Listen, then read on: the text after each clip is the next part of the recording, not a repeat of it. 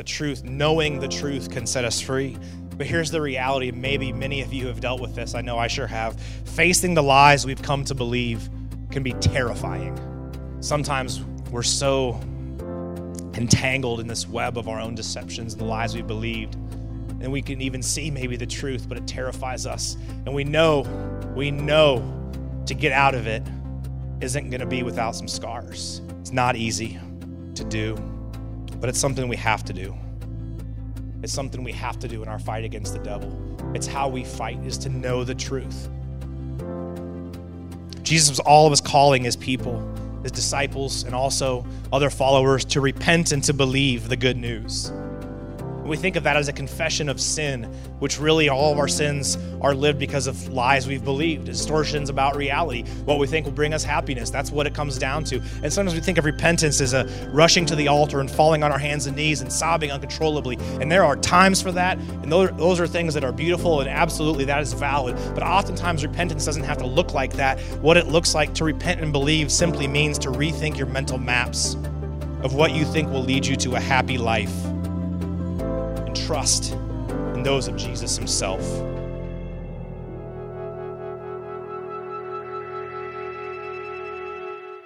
So, Bernard Heinrich is a, modern day uh, Renaissance man. He is a professor of zoology at the University of Vermont. Uh, he's also the author of multiple books, uh, including a couple that I've read. Uh, one that was fascinating, A Year in the Maine Woods. So, if you know anything about Henry David Thoreau and his time with at Walden, uh, this is a very uh, a book that's very similar in nature to that. He literally lived off the grid for a year in the woods of Maine. So, very literal title. As a part of this, uh, I guess you'd call it experiment, he raised and tried to domesticate ravens which uh, I didn't know much about, but apparently they're not easy to do, uh, to domesticate. And he tells some hilarious stories about having them in his vehicle uh, while he's driving. Uh, he also is an accomplished ultra runner. Uh, he would regularly, during his time there, run 20 to 30 miles a day. At one point, he even held uh, the United States uh, American record for the fastest 50K, so 31 and a half miles. During his time in the Maine woods, for the most part, living off the grid, he subsisted on uh, a few primary things. One, he baked his own bread, so homemade uh, bread with all the good stuff in there, baked potatoes uh, with, you know, basically just pretty much salt on them, and beer. And so he lived for almost a year primarily eating homemade bread baked potatoes, drinking beer. Every once in a while, when he was in the woods, uh, every couple weeks or so, he would uh, go into town, and there was like a little mom and pop cafe, and he would get a whole bunch of bacon, uh, a whole bunch of eggs, that kind of stuff. Just to he just would crave it, uh, and so it's a really fascinating book. But again, like I said, he's also a very accomplished runner, and specifically ultra runner. But being a scientist, he likes to do different sorts of experiments. And so while he was spending his year in the Maine woods and while he was running uh, these long runs out in the middle of the woods and subsisting on this bread and potatoes and beer diet, he hypothesized. He had a hypothesis and he thought to himself, okay, that key to long distance running is you need to stay adequately hydrated, right? But you also need some sort of quick acting base level carbohydrate. If any of you that ever run long races, you know that there's a distance at which you can just do water and you're fine. But then there are distances where you're going to need to mix it and some electrolytes, some sort of carbohydrate. Even uh, in races that I've run, longer races, they'll oftentimes at aid stations have gummy bears and Skittles and uh, flat Coca Cola, something that provides a quick sugar boost. So his hypothesis was he thought that he could probably run a marathon uh, hydrating only with beer. So the idea was that beer is a lot of it's water, but it's also got barley and it's got natural carbohydrates. And if you know anything about the way that beer is, there's also, as some of you are probably aware, a lot of sugar, right? A lot of quick acting sugar in it. And so he thought, I probably could run a marathon just drinking beer because he felt like spending this time in the Maine woods, he'd done really well with potatoes and bread and beer. And so he decided his plan, being a professor and a scientist and a free thinker in a lot of ways, um, again, Renaissance man, his strategy was I'm going to drink one beer every mile. Like, that'll be the best way to go about this.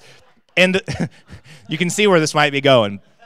So the theory though was that okay, look, I'm gonna he's and he was fast. So his theory is like I'm gonna be going fast enough that when I basically shotgun this beer, by the next mile I will have burned it off because I'm you know sweating and all this kind of stuff. But I'll get from it enough water, enough carbohydrates to sustain me. Let's just say at mile 10 it was a complete disaster, and he did not finish the race. And there's a whole bunch more that I won't go into today uh, about what happened. So, we are in week two of uh, the three enemies of the soul. And as Pastor Jordan mentioned, we want you to listen to every sermon in this series. It's incredibly important, actually, that you do so. Um, the three enemies of the soul, in case you're unaware, are the world, the flesh, and the one we're talking about right now, the devil. The world, the flesh, and the devil. Last week we introduced the series, and I spent some time talking about the devil, and we're going to do the same thing today. And actually, the two weeks following, Jordan's going to take the baton and run with it. We decided actually to add an extra week about the devil for a couple of reasons. One, was the response we got from so many of you saying this was a lot of revelatory information, stuff you'd never heard. And then because of the way we structured this series, there are some really deep, profound concepts that we didn't want to shortcut. We didn't want to have to be like, well, what do we have to chop or skip? Because we felt like there was all of it was really uh, incredibly important. So, four weeks, we're going to be talking about the devil. And similar to last week, my plan for today is we're just going to go, okay? We're just going to go. And we're going to see how far we get, and then I'm going to stop. And that's where we're going to pick up effectively next week. So, last week, I had uh, 42 slides. Uh, this week, if you, that's a lot, by the way. This week, I joked with Kate, who puts in the slides for us so kindly. I've got, I've got less slides this week. It was 41. So that's really good. Some of those were left over from last Sunday that I didn't get to. But if you're a note taker, if you are somebody that really wants to focus, take pictures. We're going to be flying through these, make them, you know, jot in your journal, whatever. But also, as I said last week, you can email me, and I'd be happy, and many of you did, uh, to send you all of my notes. So Last week, we talked about the devil. Let's get a few things established that we talked about last week as reminders. And I'm not going to spend much time on this because I really want to get in, but there are a few things. First, we established this kind of thesis, this really, uh, you know, foundational thing for the rest of this series. And it's this our fight with the devil is first and foremost a fight to take back control of our minds from their captivity to lies and liberate them with the weapon of truth. That our fight with the devil is first and foremost, now there are other aspects to it. We're going to talk about that some today. But first and foremost, it's a fight to take back control of our minds from their captivity to lies and liberate them with the weapon of truth. You remember, we really based a lot of last Sunday off of this scripture uh, in the Gospel of John. It's an encounter Jesus has with the Pharisees, where they're antagonistic towards him, and he doesn't let it go. He responds very strongly uh, to some of the issues that they were causing, the trouble that they were stirring up. And he says this in John 8 44. He says to them, You belong to your father, the devil. And you want to carry out your father's desires. And then he explains what they are. He was a murderer from the beginning, not holding to the truth, for there is no truth, no truth in him. When he lies, it's such a great line. When he lies, he speaks his native tongue.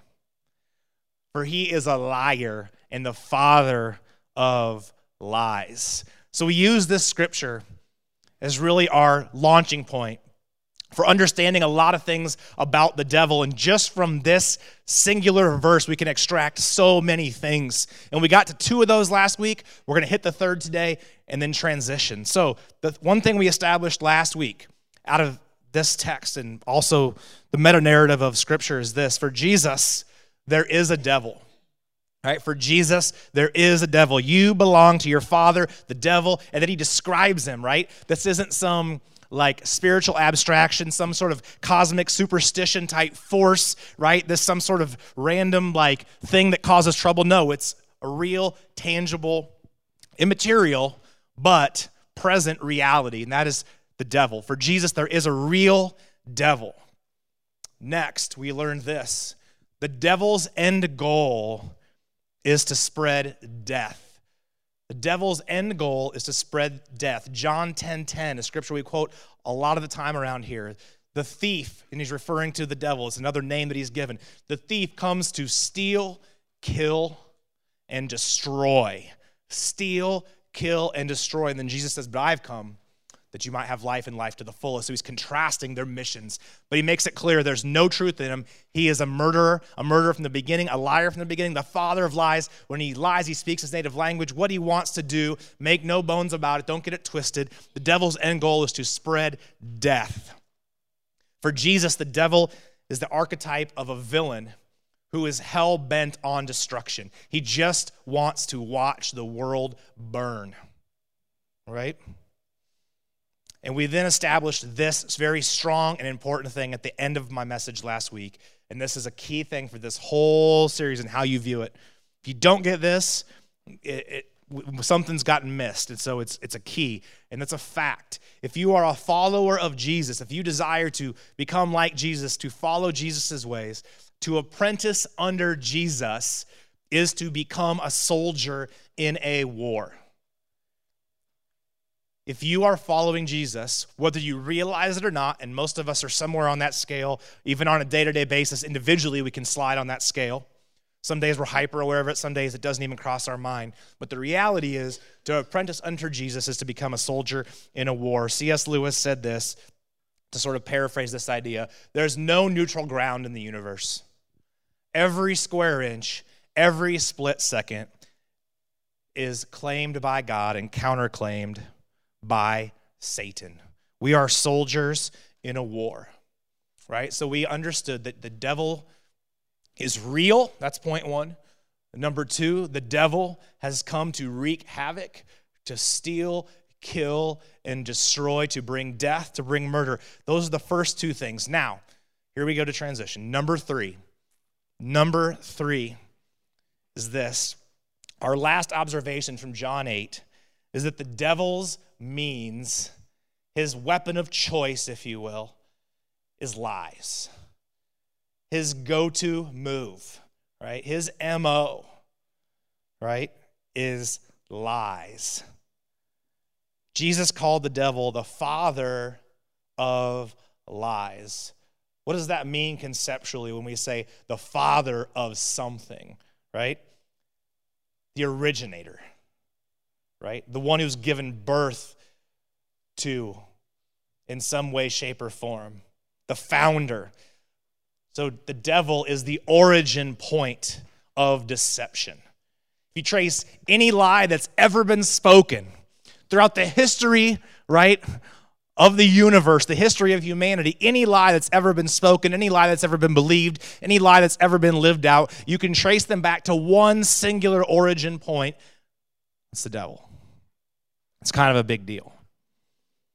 The truth, though, if you start to think about this, is not, well, I'd say most of us don't think about our fight with the devil this way.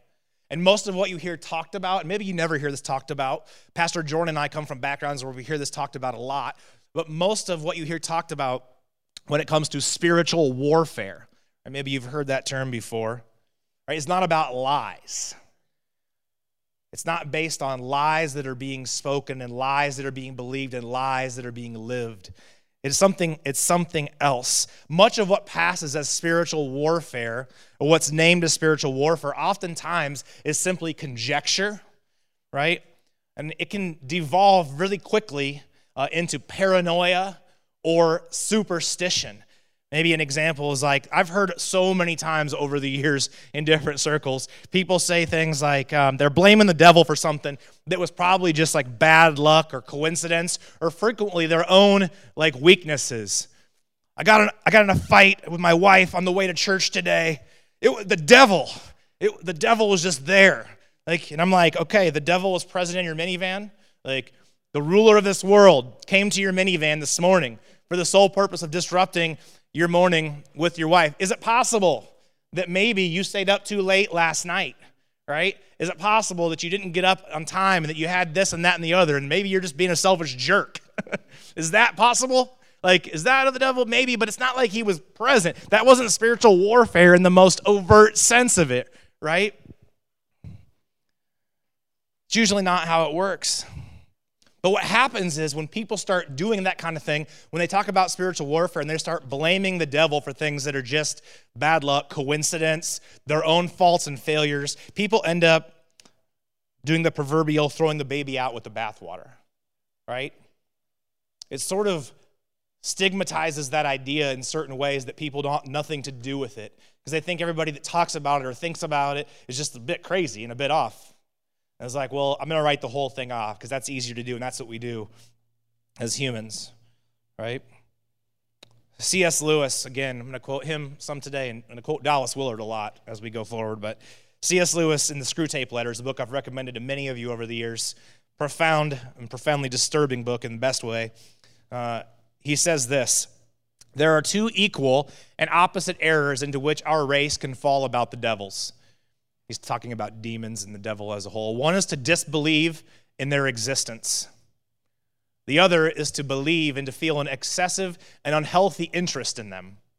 They themselves, speaking about the demons and the devil, are equally pleased by both errors and hail a materialist or a magician with the same delight. Right? As fun as it is for us to poke fun at somebody who says that the devil caused them to get into an argument with their wife on the way to church, right? The danger for most of us is not that we're the first category. The danger for most of us is not that we feel an excessive and unhealthy interest in the devil. The danger for us is that we ignore him entirely and just go about our day completely oblivious to the assault that he is launching on our souls and to the ways in which he is functioning in this world to steal, kill, and destroy. Not on just a macro level, although that's entirely true but that he does want to steal, kill, and destroy when it comes to your family, your faith, and all kinds of other things.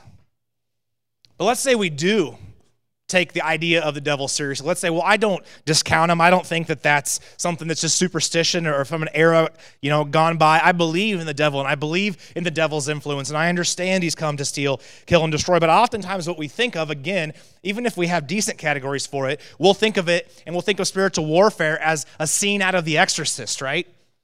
It's like, some girl with her head spinning around, projectile vomiting everywhere, right? And speaking in a voice as deep as Barry White, right? It's like some kind of bizarre sort of, you know, um, caricature of it. It's like the most extreme example possible is what instantly comes to mind. And a lot of that's because of media and the way that it's portrayed those kinds of things. Now, do those things happen? Is that stuff borderline like real? I don't know about the actual exorcist itself, but is that stuff really happen? Absolutely does. It absolutely does. Right? The devil influences things like that. He there are people that are under his influence in ways that are beyond what even we would consider normal. People that are demonized, people that manifest demonically. But then there's other things like people get horrific diseases, and we might see that the devil's hand is in that too, or something similar. Again, these examples have legitimacy. But here's an interesting thing.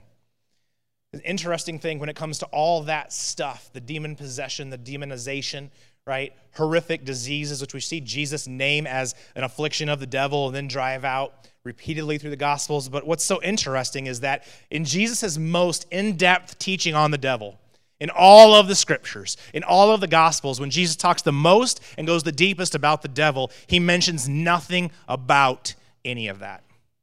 Nothing.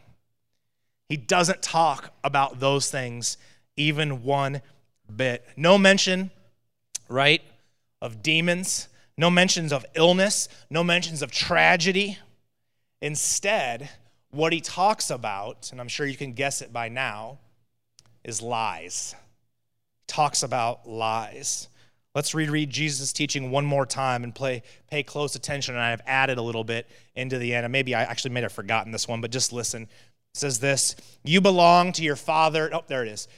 You belong to your father, the devil and you want to carry out your father's desires. He was a murderer from the beginning, not holding to the truth, for there is no truth in him. When he lies, he speaks his native language, for he is a liar and the father of lies. Yet, because I tell the truth, you do not believe me. It's a war. What's the war between?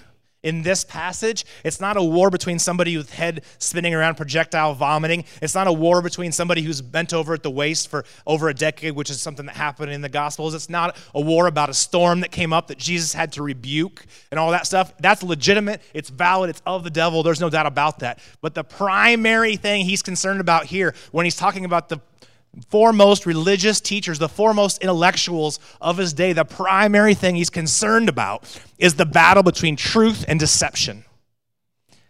He's not he's saying you don't believe me because I speak truth. I'm a truth teller. And you're captive to deception, to lies. That's kind of a big deal. Okay, so before we shift pretty hard, let's recap these three things that we've learned. For Jesus, there's an invisible but real intelligence at war with God, and all this good, beautiful, and true. It's real. The devil's end goal is to drive our souls and society into ruin. He wants to decimate love, real love. And that's part of what he's doing in our culture right now is trying to redefine what love is and destroy real love with a complete, right, fabrication, a complete counterfeit. That's his end goal. Last, his method is lies his primary stratagem. If you know what a stratagem is, right, it's beyond even a strategy, it's deeper than that. It has sort of a nefarious like intent at times to it. His go-to, his signature move, right, is deception. Is deception. All the other stuff, demonization, illness wreaking havoc in the natural order, scaring little kids with bad dreams, it's all biblical. And we need to take it seriously. It's all real if you and I, if Pastor Jordan and I came up here, we could spend four or five or more Sundays just between the two of us, just telling stories about where we've seen the devil move in these kinds of ways. But Jesus is saying it's actually secondary. Jesus sees our primary war against the devil as a fight to believe lies over truth, which leads to an inevitable, excuse me, follow up question that was famously asked by Pontius Pilate when he encountered Jesus. What is truth? We're supposed to believe truth over and against lies. Well, wouldn't it be helpful to know what truth is? Wouldn't it be helpful to be able to separate the two? So, anybody uh, up for a little philosophy? Anybody take at least philosophy 101? Anybody? At least, well, at least a 101 basic stuff in college. I like philosophy. I'm not uh, an expert by any means, but I love, I love discussing it. So let's talk philosophy and let's take some time, the rest of our time this morning, to explain the difference, the nature of truth and lies. Again, what is truth? What is truth? It's an age old question. We're going to start flying through some slides, so get your whatever's ready, okay? The best definition I know of truth is this it's reality or that which corresponds to reality. Okay? It's easy to get lost in some metaphysical, you know, abstraction, but for our purposes, let's just say that truth is what we can rely on as real. Right? The chairs that you're sitting on, okay? Those are real. Okay? Those are real. Contrary to some sort of crazy conspiracy theorists, right? Or those of you who've watched The Matrix way too many times, like your chair is real. If you ate a steak last night, it was real. You're not plugged in to some kind of weird system inside this egg being fed intravenously, right? Okay, you're really here. You're really sitting on this chair, okay? I'm really wearing a flannel of Hawkeye colors after that embarrassing thing last night. Yes, that's real. I don't didn't think about it until I got here. Okay? That's real. So then truth is reality or that which corresponds to reality, then you have to ask another question well, what's reality? Okay? This philosophy. What's reality? Another great working definition of reality is what you run into when you're wrong. What you run into when you're wrong. Here we go, okay? Bernard Heinrich had something he believed maybe was true. That you could hydrate just off a beer for a marathon. Reality is what he ran into, quite literally, okay? When he was wrong. We have things we believe that are true, but then sometimes you bump into reality. Lie, or I'm sorry, reality is what you run into when you're wrong. If you've ever had this happen to you, which I hope you have, because otherwise something's very wrong with your life. If you've never believed something and found out only that you know later that it wasn't right, sometimes this can be painful. It can be embarrassing. But it's also necessary, right? If you say, right, for example, what you run into when you're wrong. Another example, if you say, I believe I can fly, right? Sorry to quote R. Kelly. That's a terrible decision, but just in my head. And you, you walk off the top of a 10 story building. Reality is what you hit a few seconds later, right? And that's actually where the cliche, a dose of reality, comes from. A dose of reality. You're getting dosed with it. It's, it's hitting you, right? It's changing something in you. When we call something a lie, when we say that's a lie, that's an untruth, what we're saying is that whatever that action or you know phrase or story or whatever it was, that theory we're saying that doesn't correspond to reality. So a lie is something that doesn't correspond to reality. So again, sum it up. Truth is reality. Truth is reality, and the lies are unreality. Truth is reality, and lies are unreality. Pretty straightforward, but let's go a layer deeper. Okay, we're just going. We're just going to go today. See how far we get. So, hopefully you're still still with me. It's early. Early in the game. We all live by what psychologists call mental maps of reality. Now, I'm not endorsing right modern psychology, especially modern secular psychology, but there's actually, and I've found very uh, high value in this working theory of how our brains work. And even there's plenty of neuroscience that supports this idea. We all live by what psychologists call mental maps of reality. These are reference points in our minds by which we navigate the world, all right? Mental maps of reality. These are things that we think that are comprised of reference points in our minds by which we navigate the world. Our mental maps essentially are made up of a collection of ideas. Our mental maps are made up of a collection of ideas. And ideas are, okay, we're getting into some deep philosophy, deep stuff here. Our ideas are fundamentally assumptions about reality, right? Your ideas that you have are assumptions you make about reality. Hmm? They're kind of working theories, right? They're usually based on some kind of evidence or experience about how life actually works. Usually in America, our mental maps and our ideas, you know, our assumptions about reality are things that we think will make us happy. That is the American mind in a nutshell. Most of what we think and how we map reality and how we want to do certain things is what will bring us the highest levels of comfort, the highest levels of security, the highest levels of happiness. So we map out reality and right? Assumptions about reality based on based on that. And then our ideas, all these different ideas that we have about all these different things, they kind of coalesce and come together to form this mental map by which we navigate reality. Okay? Are we tracking? I know that's a lot. Makes sense? All these ideas that you have about all kinds of things come together. And that's how you live your life based out of those ideas, assumptions about reality, what will work, what will not work, all that kind of stuff. And if our mental maps are true, so if they're true, meaning if our mental maps, the way we, for the most part, think about most of life, if they're true, if they correspond to reality, we will usually have healthy lives. On the whole, we're going to have tragedy that befalls us. We're going to have things that come up that we're not sure what to do with. We're going to have all this different stuff, but fundamentally, at a very base level, if we have healthy mental maps, we're going to have healthy lives, right? Now, if our mental maps are not true, if they don't correspond to reality, we're going to end up a mess. And maybe again, you've bumped into that in your life. I know I have.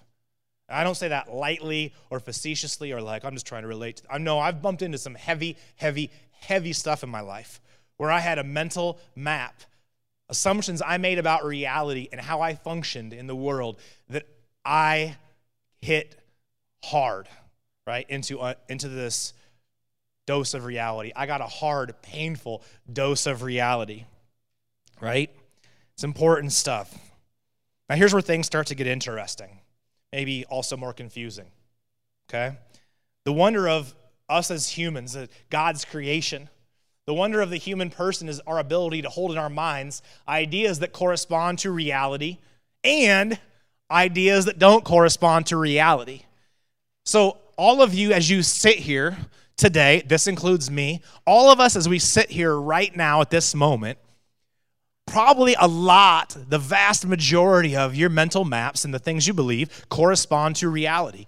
If they didn't, you probably wouldn't be here. You probably wouldn't be able to function the way that you do right? Even if you feel like you're not functioning particularly well at the moment, you're still here, you're still present, you got dressed, you combed your hair, you maybe brushed your teeth, I don't know, but like whatever, you did stuff, right? But as you sit here, I can tell you, and I don't mean this to, I don't know, I'm saying me too, okay? All of you are on some level, you have something going on that doesn't correspond to reality in your life right now. Somewhere, someplace, there's some sort of lie that you have believed and you're living into. Remember, the issue is not that we tell lies, it's more that we live them. And we have this capacity. And of course, the ideal is that we have, let's say, like a 95 5 split or even better, you know? But we all have this. We can hold this intention. There's a negative side to unreality, obviously. It's our capacity to believe a lie or illusion and how that can really disrupt and really at times destroy parts of our lives. But there's also a positive side, and that's our capacity for imagination, right? This is what enables all human creativity. It's, right? What inventions spring from is somebody's ability in their mind to hold this unreality. That they think about something that doesn't actually exist, it's not real at the moment. But somehow they can envision it, imagine it, and they can start to conceive of how it might become a reality. And that's a beautiful thing. That's where we, I mean, we've had anything you think of that's been an incredible invention of our society, right? It's because somebody was able in their minds to hold reality and unreality in a healthy way and turn that unreality into inventing something, creating something, right? Think about the great artists, right? Of the world. Think about the great sculptors of the world, how they can see a block, right, of stone. It's just a block of stone, and that's what I would see. And they can see in there something that's not reality yet, but they can make it reality. And that's part of our nature, right? That we are imago Dei in the image of God, and God is first and foremost a creator. And He's put that in us, right? He envisioned this world and He saw it. It was unreality, but He was able to turn it and make it real. And so when we create, somebody once said that when we create, that's when we actually are the most God-like. When we're creating things. Right? And you thought you were just like baking muffins, you know? But you're creating something out of something else. It's kind of cool. Now, here's the problem. Here's the problem. Our capacity to hold unreality in our minds is our genius, but it's also our Achilles heel. Not only can we imagine unreality, but we can come to believe in it. We can put our faith in ideas that are untrue, or worse, that are lies. Dallas Willard once said this we truly live at the mercy of our ideas. We truly live at the mercy of our ideas. In the movie Swing Kids, if you've ever seen that or not, it's post World War II, or it's actually during World War II in Germany. The Nazis are picking up some steam, and there's this sort of rebellious movement of these kids that are swing dancing. And it's a long story, but one of the characters says, We live and die with our beliefs. We live and die with our beliefs. We truly live at the mercy of our ideas. Because our ideas that we believe is what gives shape and trajectory to our souls, right? It shapes the way that we live and who we become, because the way we live is who we become. And there's overlap there. When we believe truth, that is, ideas that correspond to reality, again, we flourish, we do well. But when we believe lies, ideas that are not congruent with the reality of God's wise and loving design, literally, quite literally, all hell breaks loose. We live at odds with reality, and as a result, we struggle to thrive. So, let's talk about something maybe a little sensitive this, these days, I don't know. But let's talk about human sexuality. Anybody heard anything about that in the news lately, or is it just me? I want to say before I get into this that I don't, and you shouldn't expect people who don't believe in Jesus to live like Jesus followers. That doesn't make any sense. You can't hold somebody to a standard they don't subscribe to. That's not how that works, okay? They're not following Jesus, you know, like whatever, say la vie, you know, like, I mean, carpe diem, like whatever. I mean, yeah, it makes sense. So I'm not trying to talk about that. Paul actually says, What business is it of mine to judge those, those outside the church? He's like, But, then he says, But it is my job to judge those inside the church. We don't like talk about that second part all that much. I did tell someone that this week. I was giving him a hard time. I was like, Paul says it's my job to judge those inside the church. I'm just doing that, just doing my job. But the move of the Holy Spirit, what we're trying to accomplish in this series, is it's not outward to critique. I'm not trying to create and Jordan's not trying to create this sort of perpetual echo chamber. I'm not trying to like make you feel all good about these beliefs that you already hold about the, you know, decaying society and all these things and how bad all these people are. I have zero interest in that. None. If you take that away from this series, like you missed the whole thing. You missed the whole thing. It's not about them out there, it's about you in your seat right now, wondering, where am I living in unreality? right? Where have I given myself over? So, something that's important to remember we're not trying to critique the culture. I'm not trying to critique the culture. Most of the time, when I critique something up here, it's usually the church, because that's the culture I'm a part of, right? And I'm really not trying to control it. We're trying to flourish a counterculture. That's what our job is. Okay? So, let's talk about human sexuality in the next three minutes. The sexual liberation, right, revolution of the 1960s is where this kind of started. It set in motion a cascade effect. Right, the reversal of the long-standing moral consensus around promiscuity. So it was the first time in American history where sex was separated from marriage. That worked in tandem. So that was part one. That worked in tandem with the advent of birth control and the legalization of abortion, which those two things separated sex from procreation. So we separated sex from marriage and sex from procreation, the two things that it had primarily been based on for really ever in our country.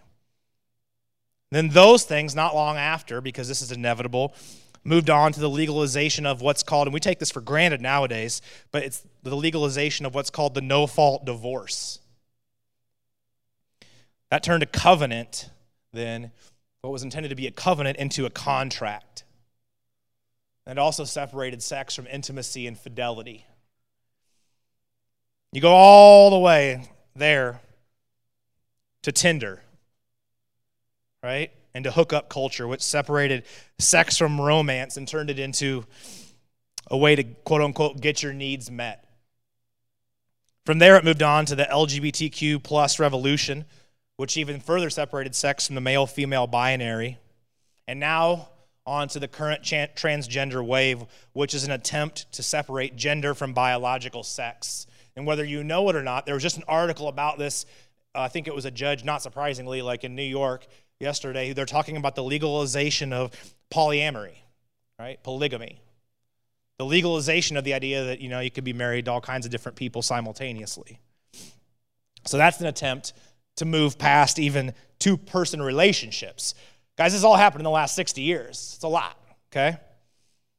And amid the revolution, all this stuff that's gone on in a very relatively short time span, all of this and it's going at warp speed hyperdrive, right? Just three or four years ago, I don't remember anybody ever talking about the stuff we're talking about now constantly, right? Hyperdrive, right? Ludicrous speed, right? All you Spaceballs fans out there. Sorry, that's one of those definitely wasn't in my notes. Um, but the questions nobody seems to be asking is this, right? Is this making us better people? Is it making us more loving people or even happier people? Right? Are we thriving in a way we weren't prior to our quote unquote liberation?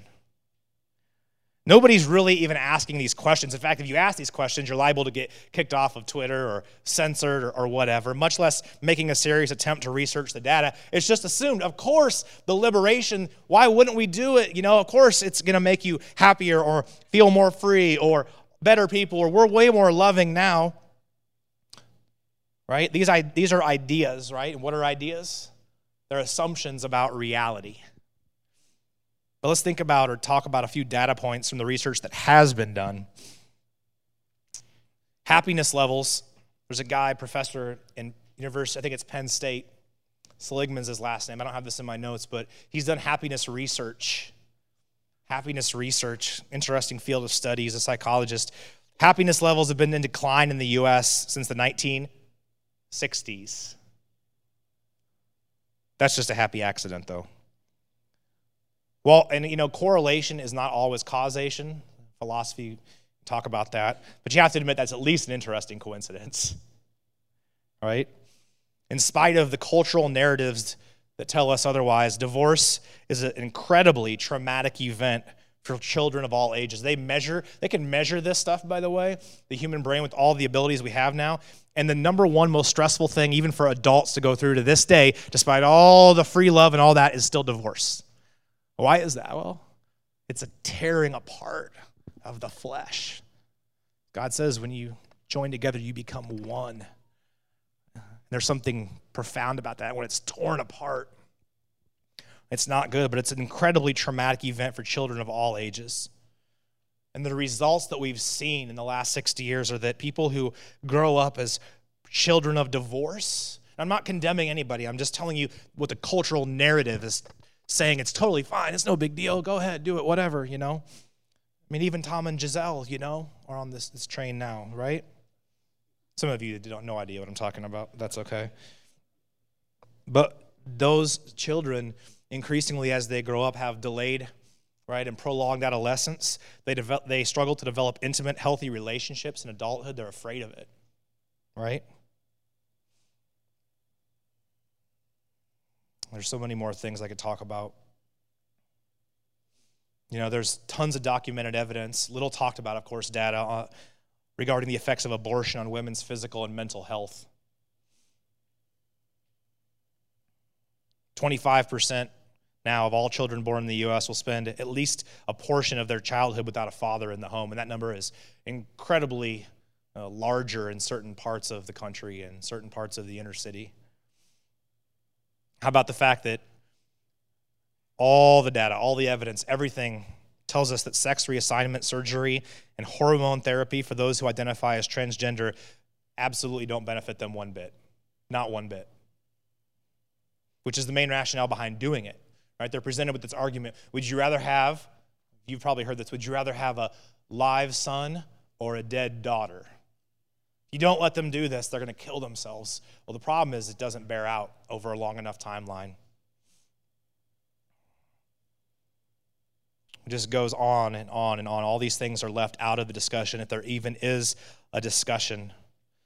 I say all that not because I'm angry. And if you're sitting there, you're fuming and you're just so angry at all those people, pray right now that the Holy Spirit would change your heart because it should break your heart should break your heart. There's a righteous anger for sure, for sure, but righteous anger usually starts with deep level compassion and brokenheartedness for the people who, upon which are the victims of this or the violence or the whatever is being perpetrated, right?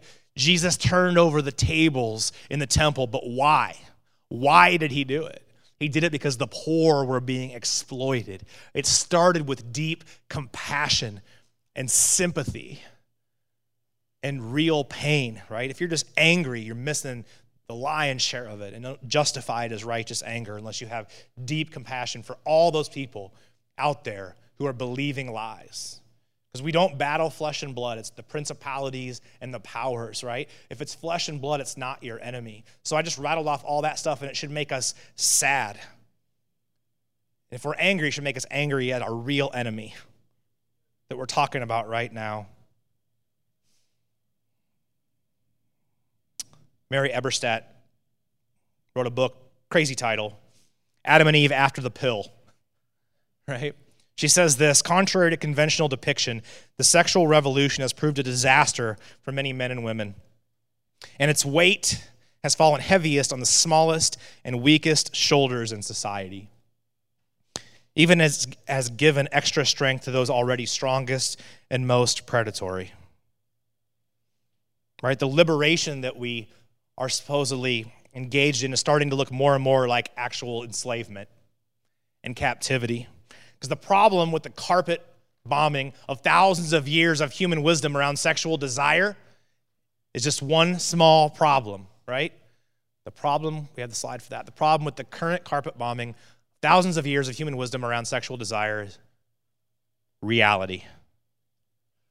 Reality. Mental maps by which we're living are off. The cold, hard truth right, is this that our mental maps, the collection of ideas by which we navigate life, can be wrong, and at times horribly so. Okay. How many of you are hanging on still for just a few more minutes? I've got to close this off with a little bit of, you're like, that, this is really depressing. like, I wanted my, like, spiritual happy meal this morning. Like, I just drive by, you hand it, I feel good, I go home, this stinks. okay. Let's try to maybe get to something. I'll just leave the uplifting part to Jordan, okay? Set him up for that. He can come with all the love. Oh. Right? Jesus calls the devil the father of lies, which is uh, in John 8, but it's an allusion to Genesis 3, the story of Eve and the serpent, right? The father of lies. He came at her, right, with what? He came at her with an idea. It was an idea. More specifically, a lie. And the lie was, you won't, you won't die. Like, you won't die. If you eat that, like, you'll be, you'll be fine. Like, I mean, yeah, God, did he really say that? Like, did he really? And you're like, I don't, did he? I don't know. Did he say that? Right? I think he did. No, no, no. And then he's lying. Well, what's his motivation for saying that?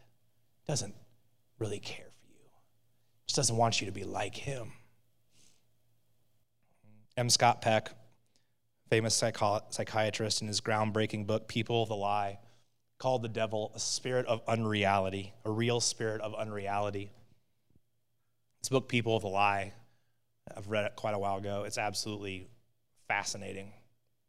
If you don't know, M. Scott Peck was a atheist, secular humanist psychiatrist who came to Jesus in his late 40s, radical. And it completely upended everything that he'd done. And he was genius, genius level thinker. And so he took that, kind of like the Apostle Paul, he took all that he'd been doing and he took his, you know, incredibly erudite mind and he started to apply it to thinking differently about things and doing different research. Specifically, he became fascinated and almost, I think, the Spirit led him to do in all this stuff with evil the first conclusion he came up with, you'll kind of laugh at this, but hopefully I'll give some context to it. He came up with this first conclusion was that there are evil people in the world. There are evil people in the world. The average person hears this and thinks, well, yeah, of course, and the earth is round. Although some people don't think the earth is round these days, but most of us think, well, yeah, duh, right? Captain Obvious. But to the scientific community at the time, that thinking was completely taboo right? Because they're, again, secular humanists, all about science, nothing spiritual. So if it's nothing spiritual, if it's just purely secular, if it's purely just a nihilistic sort of way of living, then there's no such thing as good and evil, right? Because that would say that there's some kind of absolute truth, and we can't say that. It's really just this spectrum. He was breaking this massive taboo. To claim that someone is evil is to believe that good and evil exist, which is a scientific heresy. But his second and even more interesting conclusion was that the way people, this is the way people become evil is through lies. The way people become evil is through lies. His basic thesis was that when we believe lies, when we believe lies and we let those lies fester in us, they destroy us. And just as when you make one good decision, it's easier to make, make the next good decision, and then it's even easier to make the third, and even easier to make the fourth, right? And after a while, it's a habit. Just as you believe a lie and let it into your body, it's even easier to believe the next one, to live into the next one. And pretty soon, you're so, sorry, guys, you're the lie side today, but sorry. So, so, I mean, you know, so it's good, it's good. But it's even easier. And before you know it, and maybe you've known people like this, they're so far divorced, and the evil springs in. Something I said earlier, David Benner puts it like this It's not so much that we tell lies as that we live them. Let's give an example here as I get ready to try to close. So let's say you believe the lie. You pick this up somewhere in your childhood. Usually that's how it goes, unfortunately. Um, I've talked to God about that. Like, why does that have to work that way? Suppose you believe the lie that you're unlovable, right? You pick that up somewhere along your life journey, probably in your childhood. Maybe it's a broken relationship with your parents, or maybe it was from, you know, a breakup that you had with a serious boyfriend or girlfriend when you were somewhat young, or maybe it was a failure that you had, or maybe it was just demonic deposited into your mind. Maybe you were raised in a lot of great ways, but somewhere along the way you just believed that you were unlovable, that everything you doomed, you know, you did was doomed to failure. Everything that you tried was going to break. And then if you let that lie fester, it starts to give shape to your behavior, right? This is like psychology 101. So, because you don't believe you're worthy of love, you let people treat you in ways that are disrespectful or demeaning. You let people treat you in ways that you never should, but you don't believe you're worthy of love. So, why wouldn't they treat you that way? Because it's what you deserve. So, they start to treat you that way. Or Maybe they don't even start to treat you that way, but because you believe you're unworthy of love, you just start to act in ways that are disrespectful and demeaning. Because you believe I'm not unlovable anyway. No one's going to love me. I'm not going to that effort. I'm not setting myself up for that kind of pain, right? So I'm just going to act in such a way that I just push everybody away, right? And in doing so, right, you become unlovable, right? So you've lived into a lie, and then it's become like in psychology, kind of the classic self fulfilling prophecy. Right? You become the kind of person, and you know what I mean when I say this, but that's not worthy of love or respect, and you alienate yourself from the very relationships that you crave.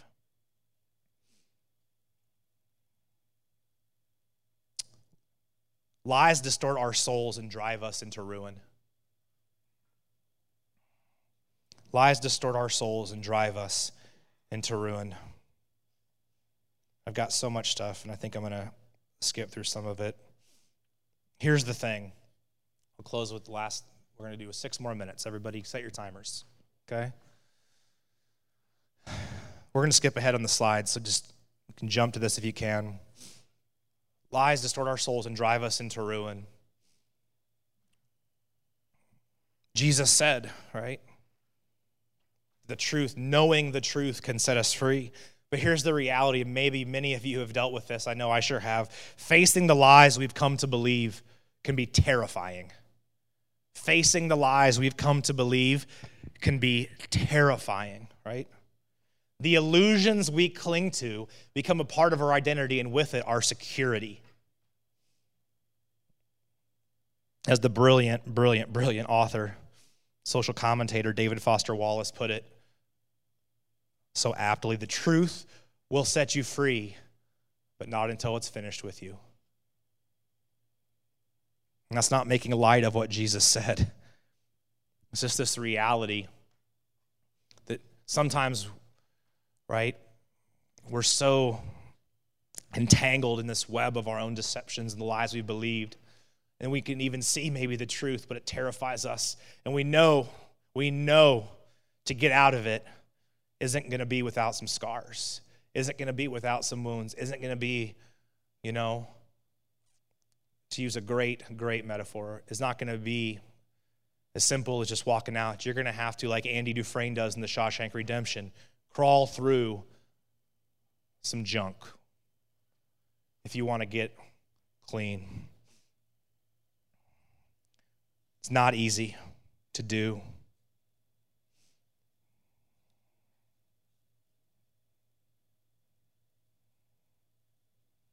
But it's something we have to do.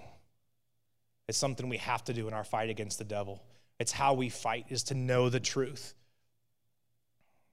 Jesus was all of us calling his people his disciples, and also other followers to repent and to believe the good news. And we think of that as a confession of sin, which really all of our sins are lived because of lies we've believed, distortions about reality, what we think will bring us happiness. That's what it comes down to. And sometimes we think of repentance as a rushing to the altar and falling on our hands and knees and sobbing uncontrollably. And there are times for that, and those, those are things that are beautiful, and absolutely that is valid. But oftentimes, repentance doesn't have to look like that. What it looks like to repent and believe simply means to rethink your mental maps of what you think will lead you to a happy life and trust in those of Jesus himself. I think that's the next to last slide, guys. If we can put that one up, because I want to hit that one one more time. To repent and believe means, at least in part, to rethink your mental maps of what you think will lead you to a happy life and trust in those of Jesus himself. So, the question for you today, as I just leave you hanging, closing question all this whose mental maps do you navigate reality by? You're not going to be able to answer this right now. Something to discuss in your life groups to think about throughout the week. I mean, I'd love to talk with you about this stuff if you want to set up a, a meeting. Love to discuss this more in depth. Whose mental maps do you navigate reality by? Whose ideas do you really trust? Do you really, really believe that Jesus is the way, the truth, and the life? Not just that you get to heaven, right, because of him, but that you can experience a healthy and whole life by trusting in what he says and how to live your life? Are you navigating life by his reality or by your own? Are you currently believing any lies? Are there things in your life that you're realizing are sprung from a lie you believed? Big questions. Big questions. Whose mental maps do you navigate reality by? Whose ideas do you trust? Are you currently believing any lies? We're not going to just leave you here, okay? I just close now, we never talked about this again, that would be pretty cruel on some level. But I do want to give you seven days to think about this, to discuss it with people that you trust, to discuss it with Pastor Jordan or myself. Ideas, right? Reality, unreality, truth and lies, the battle that we're waging against the devil. Let me pray. Jesus, I just pray right now for anybody, even right now as they were sitting here that's recognized in this moment through the Holy Spirit because it's a gift. If somebody here is realizing that they are living and believing lies, it's a gift that they've had that revealed to them. But I pray right now that they would not be able to rest until they start to address it. I just pray right now you would silence the voice of the enemy right now that's telling them it's better to live that lie than it is to deal with reality, that somehow they can just keep it under wraps and they'll be fine. I just silence that voice of the devil right now because he's probably trying to speak lies. And we just proclaim truth that we can know the truth and it will set us free and we can have freedom in Christ. And we can have joy. That whoever's here right now that feels bound up can be set free. I just pray that truth would be known, that it would be proclaimed, that it would be realized, that there would be revelation right now for people in this room. That this series wouldn't just be another series that it's cool or interesting or funny, but that it would be transformative and that people would emerge from this free in ways they never imagined and free in ways they never thought that they could be. Jesus, thank you that you've gone before us. Thank you, Holy Spirit, that you are strong, that you're doing this work. Jesus, it's in your name we pray. Amen.